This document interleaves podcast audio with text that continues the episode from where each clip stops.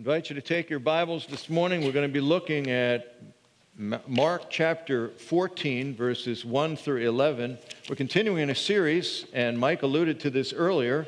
In Mark chapter 14, we are in the midst of the final week of Jesus' life before his death.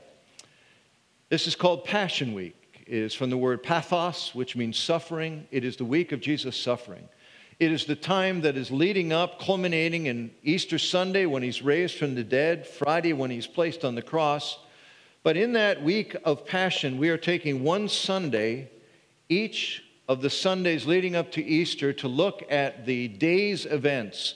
A couple of weeks ago, Pastor Ben preached on uh, the triumphant entry on Sunday. Last week, I talked about Monday and Tuesday. Um, and today, um, picking up on Wednesday. Wednesday is a unique day in the week of Passion Week because it is the only day where we read of no words that Jesus spoke. We see no actions that Jesus did. Many have called this the day of silence. Many believe, most believe, I think, that this is a day where Jesus and the disciples are in recoup mode. They are resting, they are restoring, themselves after the astonishingly tense experiences of Monday when he has cast, uh, overturned the tables in, in the temple, and then Tuesday when he's gone back to the temple and has been met with the tremendous hostility of the various religious and secular groups that have taken him on. He's had hard teachings, and now they've come back, and it seems that they are in a, in a private setting and that setting is described in Mark chapter 14, verses 1 through 11. Everything we know about Wednesday is recorded in this section and in parallel accounts in the other Gospels. So, this is what we know of Wednesday, and it is a unique set of verses because in these verses, we don't see Jesus through seeing his teaching, through seeing his, his miracles or his works, none are recorded. We rather see Jesus through the response of other people and the eyes of others. But let's look at this passage, Mark chapter 14. I'm going to read verses 1 through 11. Now, the Passover and the festival of unleavened bread were only two days away, and the chief priests and the teachers of the law were scheming to arrest Jesus secretly and kill him. But not during the festival, they said, or the people may riot.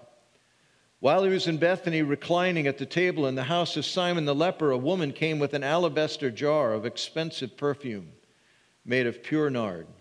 She broke the jar and poured the perfume on his head. Some of those present were saying indignantly to one another, Why this waste of perfume? It could have been sold for more than a year's wages and the money given to the poor. And they rebuked her harshly. Leave her alone, said Jesus. Why are you bothering her? She has done a beautiful thing to me. The poor you will always have with you, and you can help them anytime you want, but you will not always have me. She did what she could. She poured perfume on my body beforehand to prepare for my burial. Truly, I tell you, wherever the gospel is preached throughout the world, what she has done will also be told in memory of her. Then Jesus, Judas Iscariot, one of the twelve, went to the chief priests to betray Jesus to them. They were delighted to hear this and promised to give him money, so he watched for an opportunity to hand him over. Let's pray together.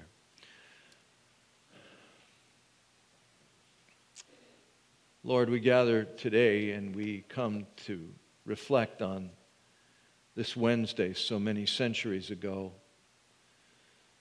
Lord Jesus, the first thing I just want to say to you as I read this passage and I think of what you endured Monday and Tuesday is that we love you we worship you.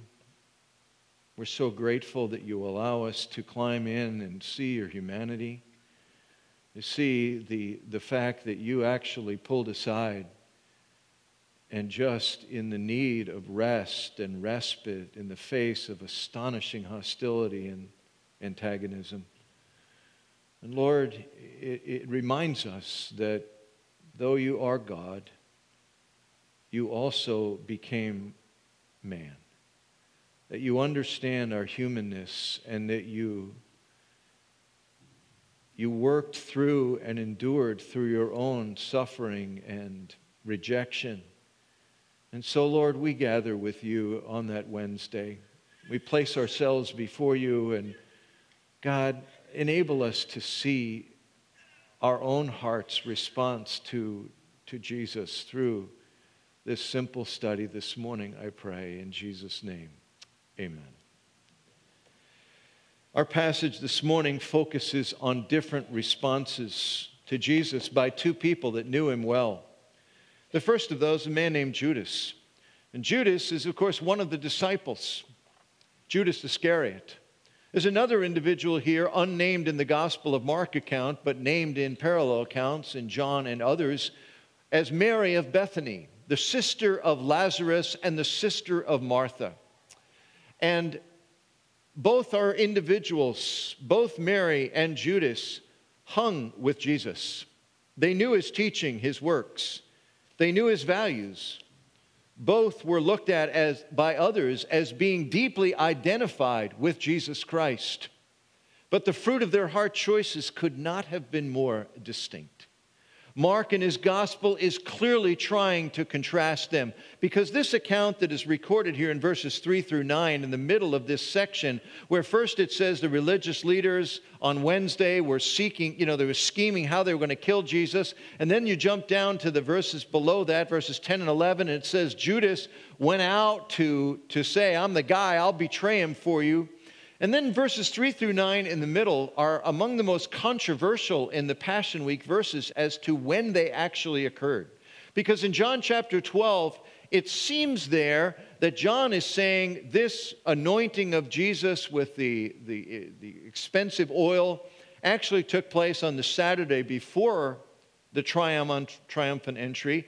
Matthew and Mark seem to place it in the midst of Wednesday events Whenever it was, I would suggest strongly that Mark and Matthew are intentionally placing it in such a way that we are confronted with the remarkable contrast between Mary of Bethany's response to Jesus Christ and Judas' response to Jesus Christ. Yet both are people that knew him, that did life with him, that were identified with him. And I think this, this laying out of the passage is intended for us to see the remarkable distinction of these two individuals' response to Christ. Both of these people leave an astonishing legacy. Jesus says of Mary, What she has done will always be remembered. And it goes without saying that no one will ever forget what Jesus, what Judas did as well. Mark is trying to get us to do some personal evaluation. You know, in, in urban language today, there are hundreds, probably thousands of acronyms that stand for certain phrases. And one is a phrase DTR. I don't remember where I even came across this, but, but basically, I think Mark is trying to face, to get us to face the DTR talk with Jesus. And you say, what's a DTR talk?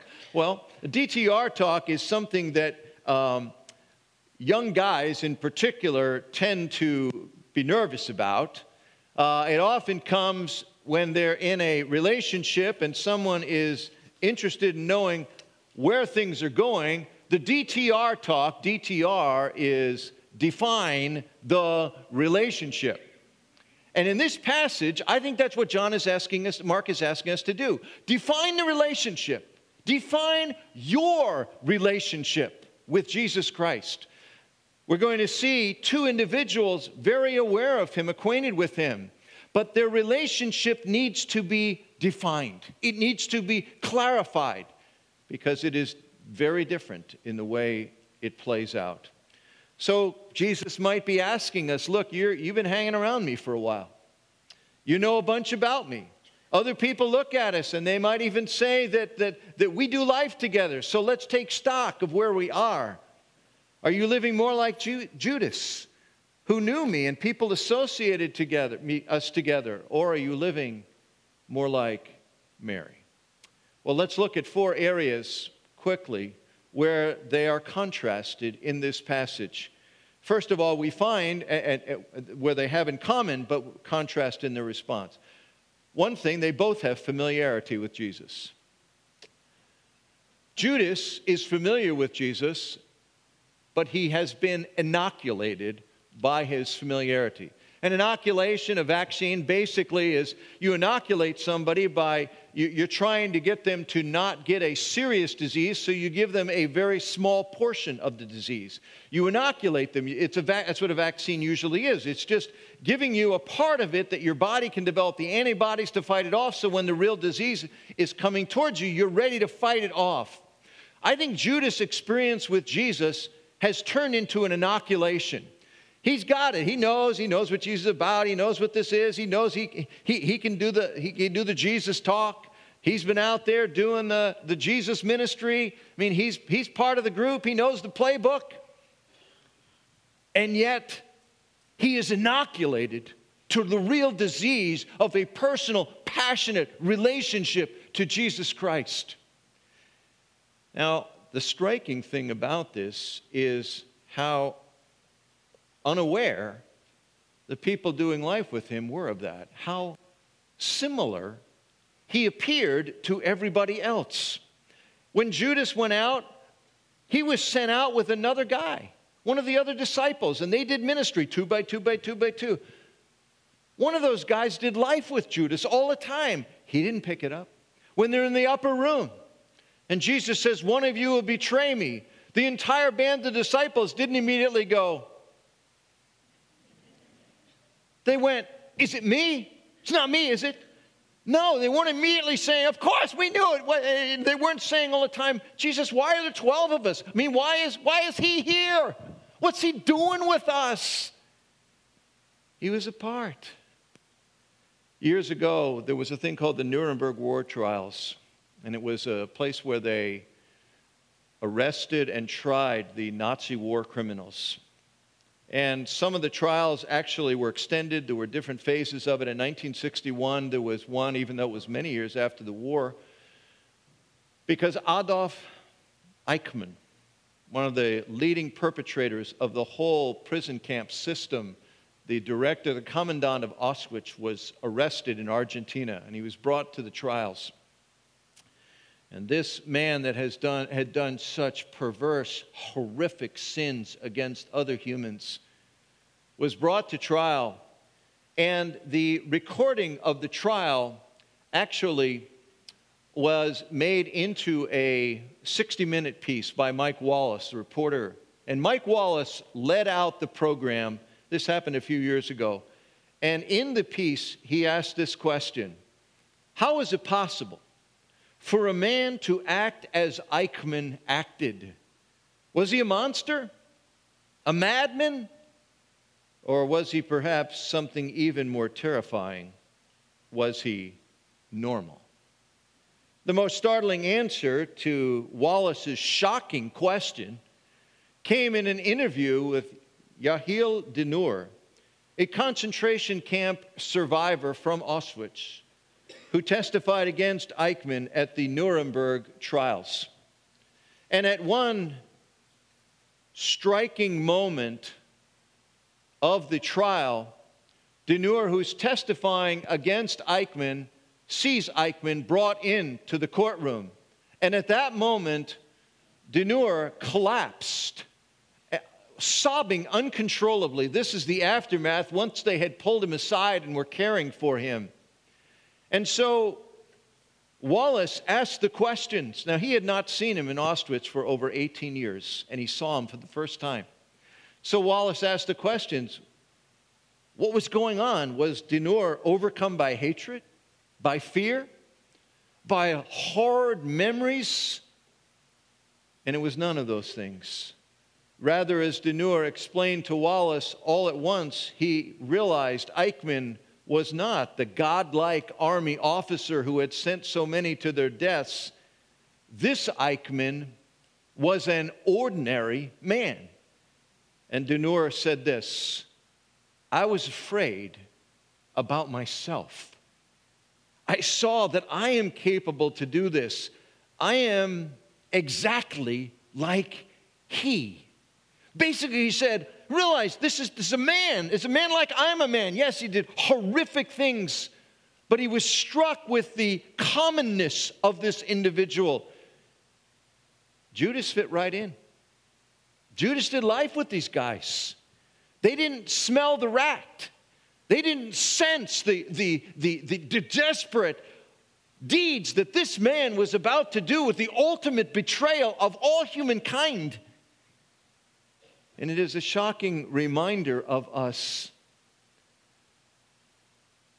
that our hearts do have the seed of every sin, every known sin. That we too, because we are familiar with Jesus, because we know the verbiage, because we know the playbook, we know the game plan, we, we, know, we, we, we know how to talk about it, I mean, we're, we're associated with it, doesn't mean that we have the heart that is going to be manifested by the other member at this table. We might be not selling him and intentionally denying him, but are we more like Mary? whose heart was not simply, and life was not simply inoculated, she was absolutely infected by the real disease of passion for Christ. Some of the hardest hearts are those who are around the gospel and the church. They know it, they're familiar with it, they could recite it, they have a taste of it, but it only inoculates to the real disease. Mary was infected. She had apparently been with Jesus whenever he came to Jerusalem. And I mentioned a couple of weeks ago that, that Jerusalem was here, and then to the eastern side, there was, a, there was a hill called the Mount of Olives. And on the other side of the Mount of Olives, at its base, was a little town called Bethany. And that's where Jesus stayed whenever he came to Jerusalem, apparently. And he stayed with the siblings, Mary and Martha and Lazarus. She had done life with Jesus but the more she had spent time with Jesus, the more her familiarity deepened her love for him, her trust in him, her desire to know him better. Both were familiar, but very different in their heart responses. The second thing is their focus on Jesus. Both Jesus, both Judas and Mary focused on Jesus. There were things that they were seeking from him and towards him. Judas was using him. Judas never is identified as doing something that all that many of the other disciples did. They regularly called Jesus Lord. Jesus, whenever he called Jesus by name, called him rabbi, which meant teacher. Now we look back, and, and I, I think we do, uh, I've certainly done what I, what I think John did. John in chapter 12 is looking back and saying, you know what, this guy was pilfering, he was pilfering from the bag. He was, he was lining his pockets with our money all this time, but they didn't know it then. They looked back. But when we look back at the Gospels, we see seeds like this with Judas that, yeah, yeah, he acknowledged him as teacher. He never acknowledged him as Lord, though the other disciples regularly did. It's almost as if he didn't want to enthrone him on the, on the heart seat of his life in the same way that some of the other disciples wanted to. In the order of the disciples, you see that his name was never listed, it was always listed in the same place, that, that they tended to list the disciples' names in order of their intimacy with Jesus. And, and it, it's always Peter and James and John are always the first three listed. And always the backup, the bottom line, is, is Judas. You never see him asking spiritual questions.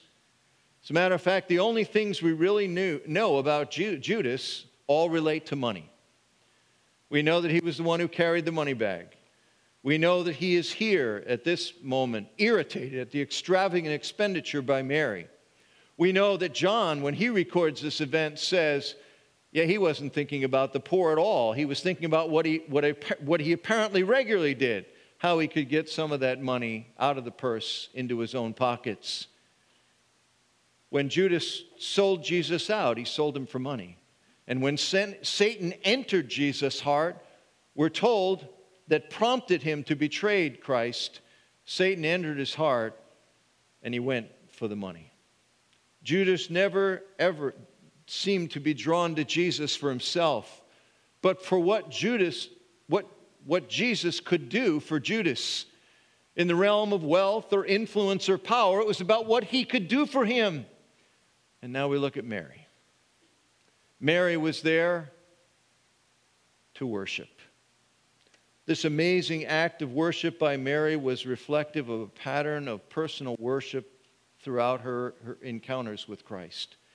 Once, when Jesus was visiting the home of the three siblings there in, in Bethany, um, Martha was serving and she got ticked off at her sister. And here's what happened it's found, if we can bring up that passage. And Martha had a sister called Mary who sat at the Lord's feet and listened to his teaching, but Martha was distracted with much serving.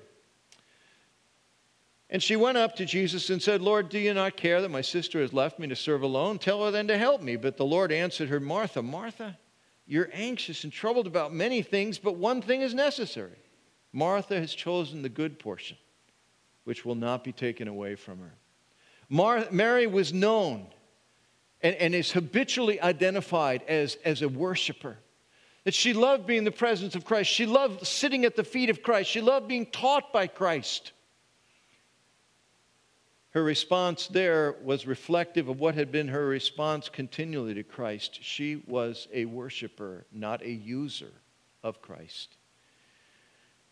Kyle Idleman, in his book, Not a Fan, uh, with the subtitle Becoming a Fully Committed Follower of Jesus Christ, tells the story of an older missionary still serving on the foreign mission field whose wife had died and he returned to the United States for a visit. And as he returned, he had a layover in Las Vegas, Nevada. First time he'd ever been to Las Vegas. He, he had to get a hotel room. He got a hotel downtown. And he'd never been to Las Vegas. And so, the middle of the night, this now single man went out onto the strip. And he went out there, it's the middle of the night, and the first thing he, he noticed was it was daytime. I mean, it was so bright, there were so many lights in downtown Las Vegas that it felt like it was the day, and it was just teeming with people and all the activity of the nightlife of Las Vegas. And Kyle Idleman tells some of the things as he walked down the strip. He heard the loud music, saw the amazing hotels.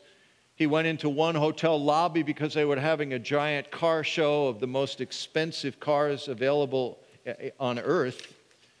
He went to, uh, he saw the games being played in the casinos, heard the coins uh, coming out, heard the, the enthusiastic voices of the winners. He saw the marquee signs announcing the amazing entertainers that were in one resort after another. He tasted the amazing food that were advertised everywhere in some of the restaurants, just amazing meals. He saw stunningly beautiful women, and sensual attractions were everywhere. And finally, in the early hours of the morning, while it was still dark, he went back to his hotel room. And he went into the hotel room in this high rise hotel, and he walked in, and he didn't even turn the lights out. He just walked over to the window and he opened the curtains and he looked down into all the lights and the, and the glitz of the city. And then he looked up to the lights of the stars and he knelt down by the window. And as he knelt down, he said this to God God, I thank you that tonight I haven't seen anything I want more than I want you. That was Mary. Lord, I haven't seen anything that I want more than I want you. Not what you can do for me, not health, not prominence, not, not friends, not, not relation. I haven't found anything that I want more than I want you. This was Mary. This is what Christ is presented. Judas was the exact opposite. He wanted what Christ would provide, he wanted to use him and bring his gifts. Mary said, I want you. I want to know you. I want to hear you. I, I, want to, I want to talk to you. I want to worship you. Mary was a worshiper. The third contrast we see is in the arena of their faith in Jesus. Judas, his faith was centered on circumstances. Apparently, at this time here in Passion Week, the rising opposition to Jesus convinced Judas that this was not going to end well. It was certainly not going to end in the way that he thought it should end and so I think his actions that we see in verse 10 and 11 of going and offering to betray Jesus and now scheming to do that, which will culminate in his action in the Garden of Gethsemane, can be looked at in one of two ways. I think the worst case scenario is just to say that to Judas, Jesus was no longer a meal ticket to power and wealth, so he was selling them out and trying to get some money on the, on the way out. Maybe the best way we can look at his behavior would be this that Judas was frustrated that Jesus was not going about the acquisition of the throne in the right way. So he just, Judas is trying to help it along a little bit, you know, uh, raise the stakes, get this thing worked up, get the opposition going, so Jesus will have to use his power and vanquish them. Either way, either way, Judas is about Judas. Judas is about getting what he is going to get out of this thing. In either case, he is frustrated that Jesus is not doing what he feels he should do. And then we look at Mary. Mary's faith is not centered on circumstances, it is centered on Christ's character. In John chapter 11, Jesus has come to Bethany, and, and he's come late. Actually, the word has come from the two sisters. They've reached out to Jesus and they said, Our brother Lazarus is very sick, very sick. He's very serious. They send him the message, and we're told in John chapter 10 and 11 that Jesus didn't hustle down there. He wasn't that far away. He just said, No, chill out, guys. We're not going. They said, Well, we need to get, no, give it time. Well, they gave it time, and, and he died. And Jesus shows up, and the girls are confused.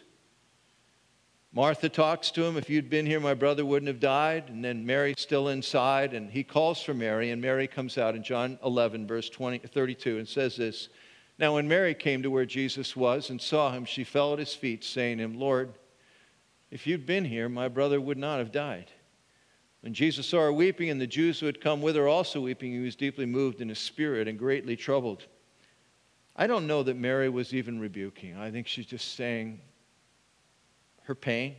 Maybe there's some rebuke in it. But the response of Mary is to say, I don't understand.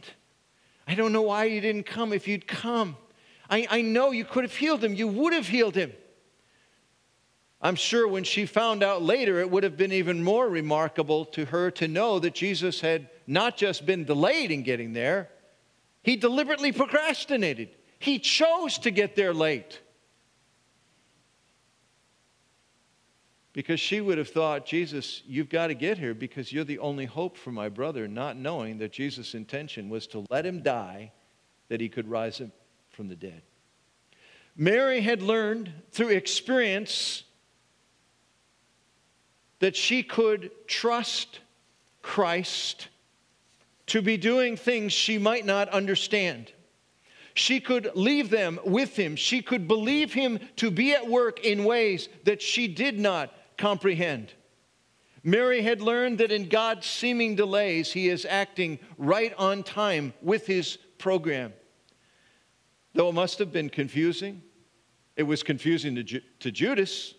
And he took things into his own hand. He's going to, I'm going to make the best of this. I'm going to work this because Christ isn't coming through the way I think he should.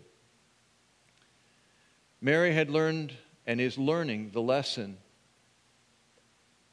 that what God is allowing in your life right now is exactly what you would pray for if you knew everything that God knows. Now, some of you may have reaction to that statement. Say, you, I don't even, you can't begin to say that knowing what's going on in my life. Maybe, but I would say it again. What God is allowing in your life right now is exactly what you would pray for if you knew everything that God knows. She thought if he doesn't get here, my brother's going to die. He didn't get here. He chose not to get here. My brother died. It's that's the end. The game's over. Game over. What she didn't know was he was deliberately allowing him to die that she could raise him from the dead. Mary had learned to not put her faith ultimately in circumstantial elements, but in the character of Christ. The fourth thing we find in the contrast between the true is fruit toward Jesus. The best we could give to Judas would be restrained association that ultimately culminated in betrayal. Judas was always in the background, no overt declarations of faith, no clear testimonials to Christ, just polite association with him. no risk that we can see. I mean, there's some risk just by being around Jesus, but he was careful. He was protecting his back. And then we come to Mary. And here's Mary, this reckless allegiance. What she did, she's reclining in the room, and we're told that, that, that they were in, a, in, a, in a, a person's borrowed house in Bethany.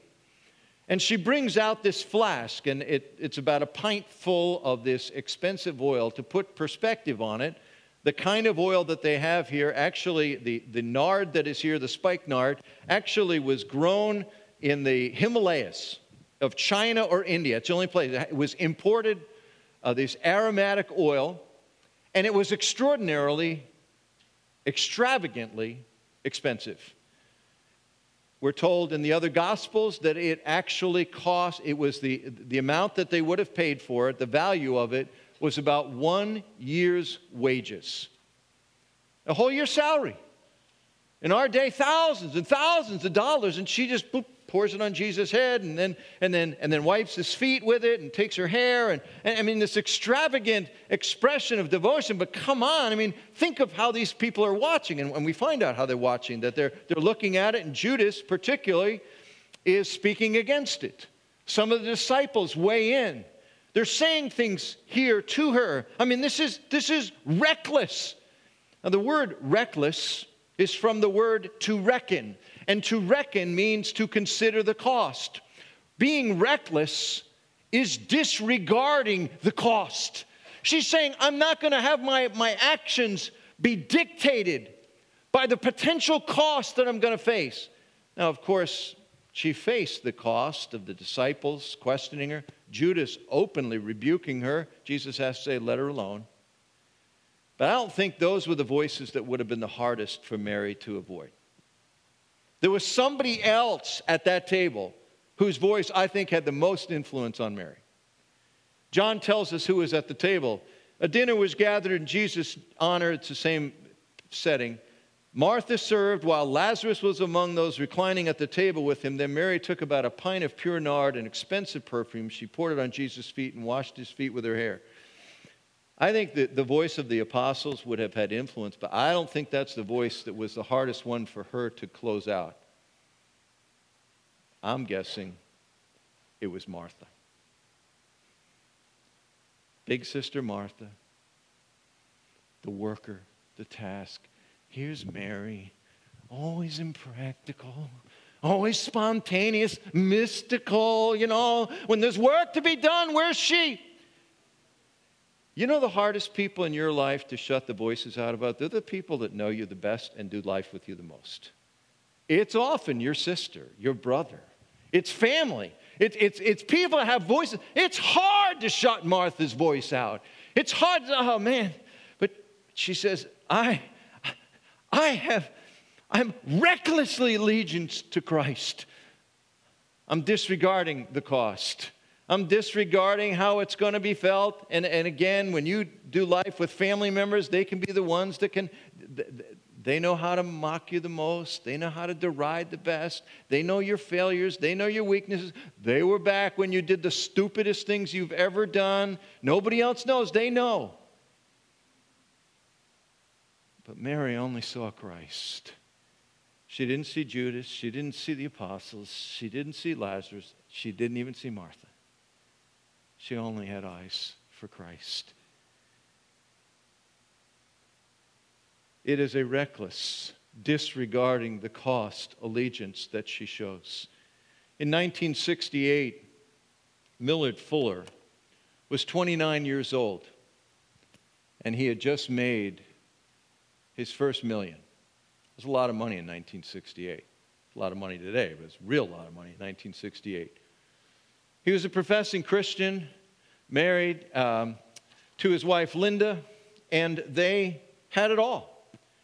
And he was shocked to come home one afternoon to find a note from Linda telling him she had left him. And she just was bagging the whole marriage. She took off. He loved her and he pursued her. And eventually he caught up with her in New York City and found the hotel she was staying at on a Saturday afternoon. He showed up at her hotel room and they spent the entire night talking through what was going on. Where were they? And she told him she was totally uh, empty with her life. That she, there, there, was no meaning in her life, that, that their marriage just, it, it, was centered around stuff and gathering and, and being successful. And, and, and it just, she was so unhappy and empty. And it was, a, it was like a mirror to Millard's own soul, he said, as he looked into his own life and he realized how he had just poured his life into something that didn't matter. And so they came to this startling agreement. They agreed that they would take every dime they had and they would give it away. And that they would totally cast themselves on Christ and see what he led them to do. And the next day, they were still in New York City. They looked up to find an evangelical church in New York City, and they went to church. And they're sitting there in church, and they go up to the pastor afterwards. They introduce themselves, and they told him what they had decided to do. Now, the pastor, and I'm sure he, he doesn't know them, so we, we're not throwing him under the bus when we say this, and we understand his counsel, but he basically told them that they didn't need to be quite that radical. That they, that basically he said that such a radical decision was not really necessary to follow Christ. And Millard said this He told us that it was not necessary to give up everything. He just didn't understand that we weren't giving up money and the things that money could buy. We were giving up, period. Basically, we were saying yes to Christ. We don't know where this is going. But for us, right now, the Spirit is saying, I want a reckless allegiance. I want you to do something that, that doesn't make sense. That people look and say, that's insane. And you'll bear the cost of people not understanding. Even the first pastor you walk into says, guys, you're, this is fanatical. I mean, you need relax. You haven't slept all night. You know, all the things you'd probably say or I'd probably say. But they were convinced. And so they went to a, a, a ministry down south, spent a couple of years there, just became donated, had, basically had enough uh, by their work to live on. And then they began to get a vision of, of using some of the tools they learned there in home building.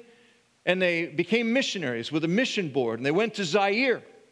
They spent a number of years in Zaire, and, and God used them to, to uh, use the tools of, of building houses and stuff to, to help people there and to help them get started and do low income housing to help people get on their feet. And not just giving handouts, but, but teaching the people how to do the building with them and, and eventually, Millard Fuller and Linda came back to the United States because they sensed a new calling that God had for them. And they started a ministry. You may have heard of it. It's called Habitat for Humanity. God used a man and a woman who would have been extraordinarily wealthy in the eyes of the world and were on a fast track to astonishing wealth but they became recklessly aligned with Jesus Christ. I think this is Mary. I think Judas is the perfect example of somebody that's a hanging around, knows the verbiage, maybe has some level of experience. I mean, he's taken some hits for following Jesus, and it's not all dark.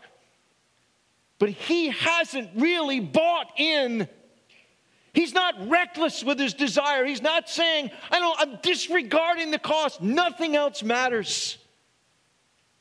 I want to know Christ. I want to live with Christ. I want to worship Christ. I want to trust Christ even when I don't understand what He's doing. And I don't want my faith to be based on circumstances being the way I think they should be. When we come into the silence of Passion Week's Wednesday, we're reminded of how different our heart's response to Jesus can be. This series is designed to have us know him, not in the cold familiarity of Judas, but in the impassioned devotion of Mary, in the reckless allegiance to him that made her ignore the disapproval of others and in the sincere devotion to Him and His Word that deepened her love and trust of Him. I've had the chance in the last few days to read the daily readings that are, are in the Common Life booklet for this coming week. They're written by Faith Parker.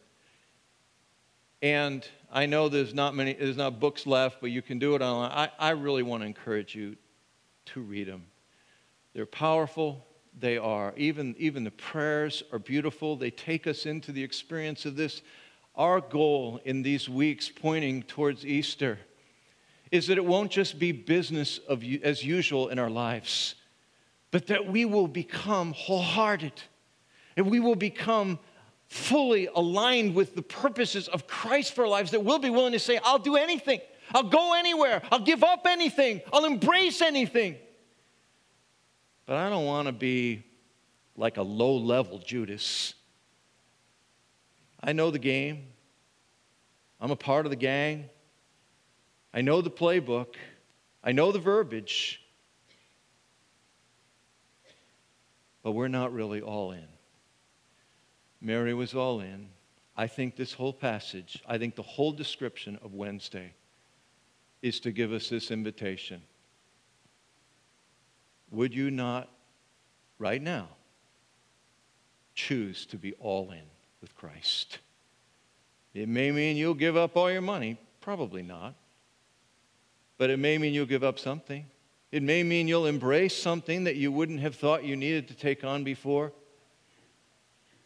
But Mary reminds us that the whole Christian journey is about seeing Jesus, is about knowing Jesus, is about loving Jesus. It's about being aligned with Jesus and his purpose for our lives. Let's pray.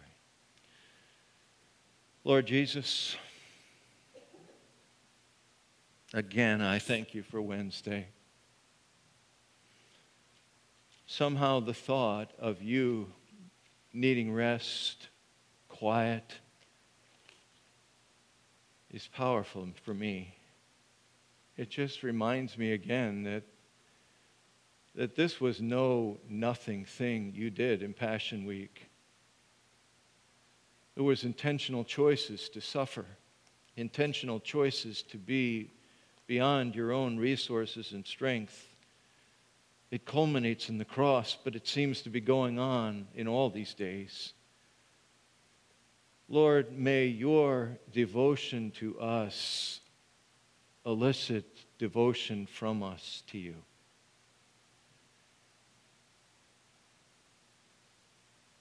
May we be Mary's. May you take our hearts the degree to which you seem to have claimed hers. In Jesus' name I pray. Amen. Now go in peace to love and serve and enjoy the Lord.